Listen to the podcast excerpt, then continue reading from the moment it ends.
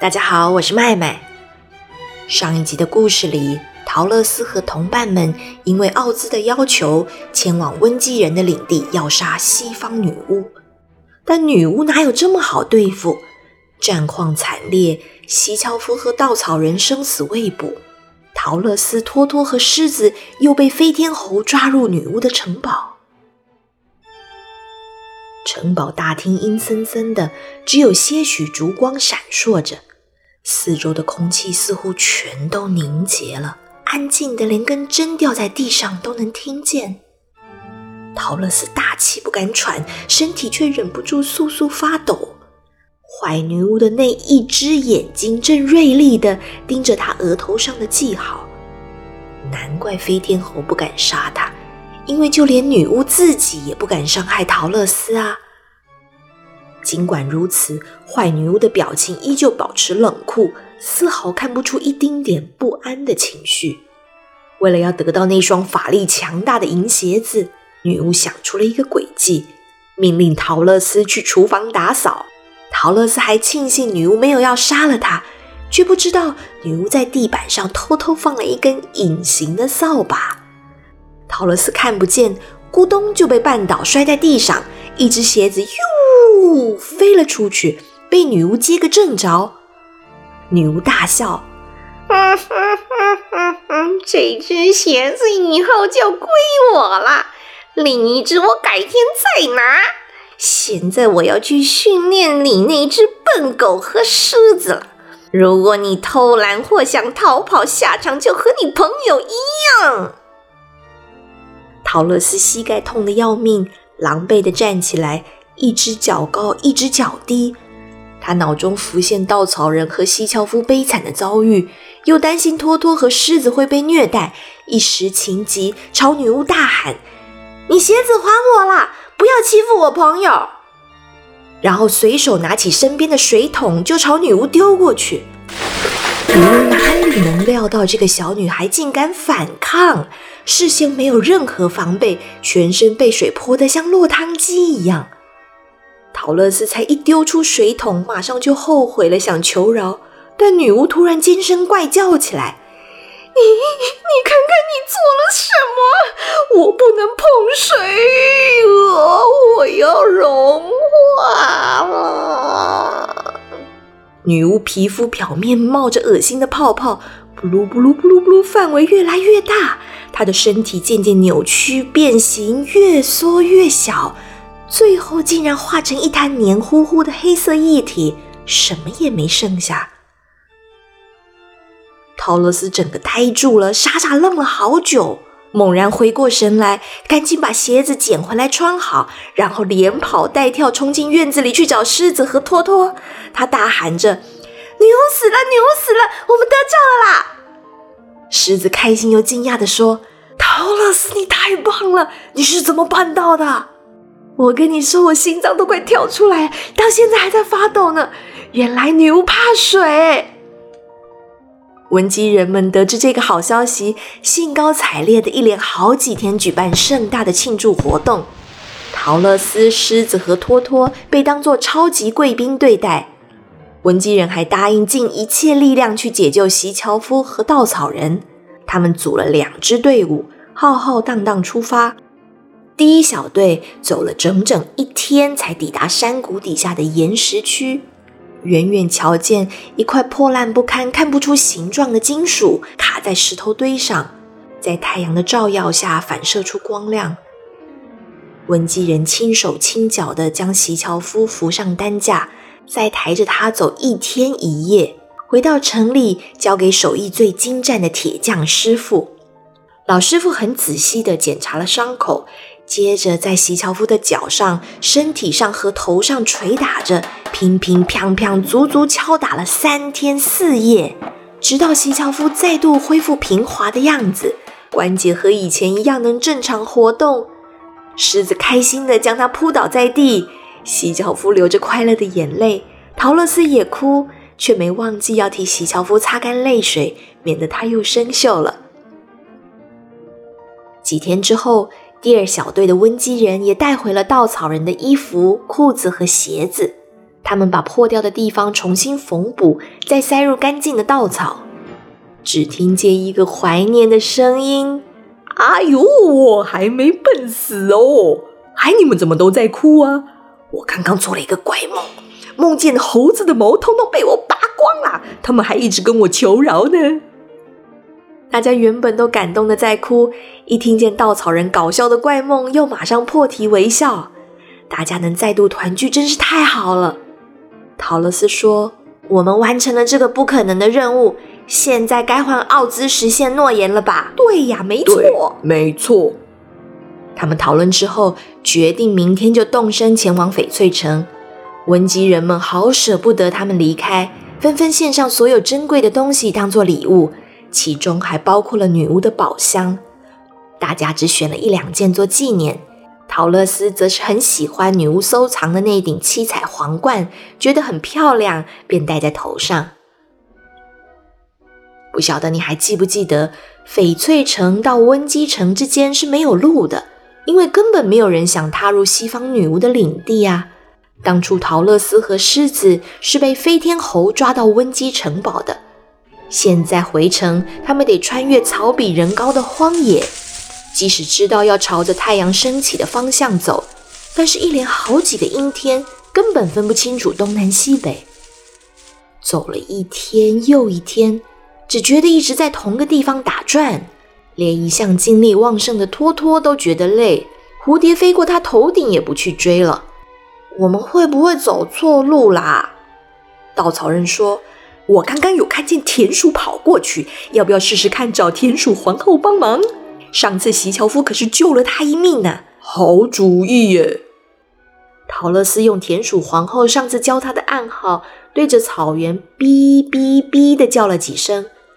几分钟后，就从四面八方传来窸窸窣窣的小脚步声，许多田鼠都朝他们跑过来。其中一只特别胖、特别圆的田鼠说道：“朋友们。”我们的皇后陛下离这里很远，但是她有交代，只要听到这个暗号，就要尽力协助。请问我们能帮什么忙呢？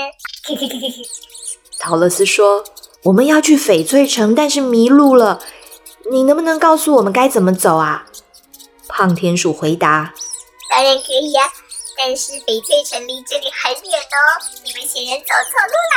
嘿嘿嘿嘿嘿，既然你头上戴着七彩皇冠，怎么不召唤飞天猴来帮忙呢？用飞的，咻一下就可以到了吧？陶乐斯惊讶地说：“飞天猴，那要怎么召唤啊？”都写在皇冠里了，只要照着做就行。但我们要先走一步啦，飞天猴太爱恶作剧整我们了。哎，等等等等。飞天猴不会伤害我们吗？别担心，飞天猴必须服从带着这顶皇冠人的命令。拜托你五分钟以后再念咒语哦，我们才来得及躲起来。祝你们顺利，后会有期。陶乐斯取下皇冠，果然看见里面写着一些字。他照着步骤，先用左脚站立，念着咒语：一波，比波，卡兹。然后换右脚站立，念着希罗哈罗卡兹。说完，轰轰雷鸣，一群飞天猴像从闪电里蹦出来。托托吓得狂吠。猴王率领着群猴，竖的飞到陶乐斯面前，鞠躬说道：“戴上七彩皇冠的人，您一共可以召唤我们三次。有什么命令，说吧。”我们要去翡翠城，但走错路了，你们能帮忙吗？如您所愿。话音刚落，一只小猴子拎住托托，两只猴子抱起陶乐斯就飞走了。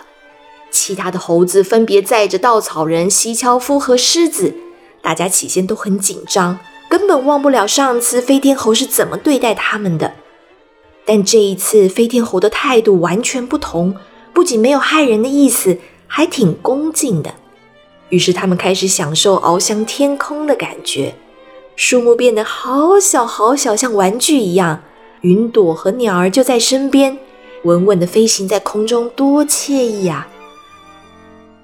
大家都还意犹未尽，就看见闪着绿色光芒的翡翠城和它高耸的城墙。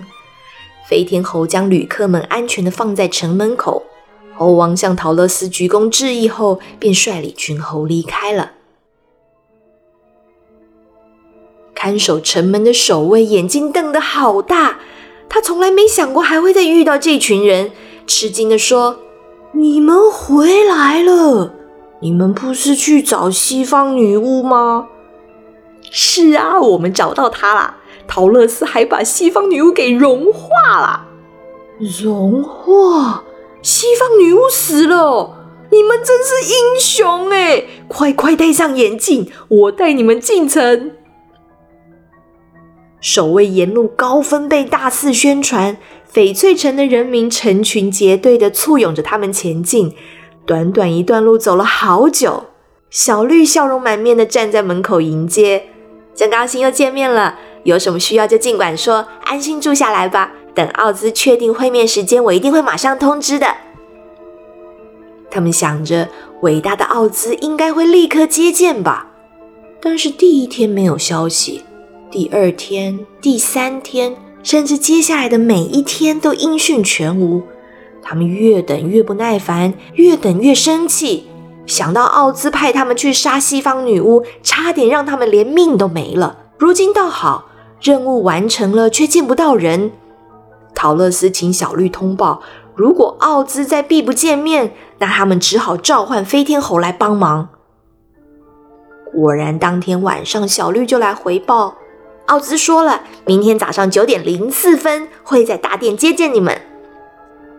这个晚上，大家都兴奋的睡不着，每个人都在想他们的愿望即将要实现了。陶乐斯只睡了一下下，却梦见他在堪萨斯的老家，艾玛婶婶正在煮马铃薯浓汤，一边喊着要他别跑太远。早上九点整，他们已经穿戴整齐，在奥兹的宫殿里等着。四分钟后，一个庄严的声音传来：“我是伟大的、可怕的奥兹，你们为什么要来找我？”他们东张西望，却见不到半个人影。陶乐斯问：“你在哪里呀？”我就坐在翡翠宝座上，但你们是看不见我的。哦，伟大的奥兹，我们已经杀死西方女巫了。当初你答应我们的，要送我回堪萨斯，要给稻草人脑袋，给席樵夫一颗心，还有狮子想要的勇气，请你实现诺言吧。西方女巫真的死了？是真的。我泼了她一桶水，就把它给融化了。呃，今天太赶了，明天吧，明天我就实现诺言。明天？我们一天也不能再等了。席樵夫也说：“你必须现在、马上、立刻遵守诺言。”狮子想吓唬奥兹一下，免得他又赖皮，便凶猛的大吼一声。奥兹有没有被吓到？我们不晓得，但托托铁定是被吓坏了，跳得远远的，一头撞到角落的屏风，啪嗒一声，屏风倒了。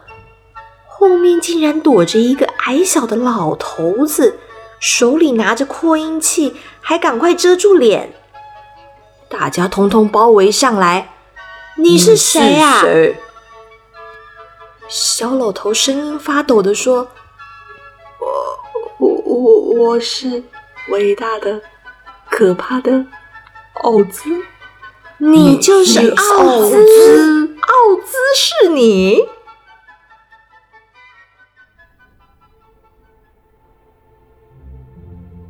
小小朋友好，我是伟大的、可怕的奥兹。我原本真的是个魔术师，只不过是在马戏团表演的那一种。好几年前，我表演搭乘热气球，没有成功降落，反而飞飞飞飞飞飞到这儿来了。结果翡翠城的人民从来没有见过热气球，以为我是巫师呢，又尊敬我又怕我，还让我统治翡翠城，你说我能怎么办呢？我只能装作很厉害的样子。唉，我该怎么实现他们的愿望啊？希望下一集的故事出炉前，我能想出一个好办法来。祝你们快快乐乐的，不要像我一样因为说谎而烦恼。晚安。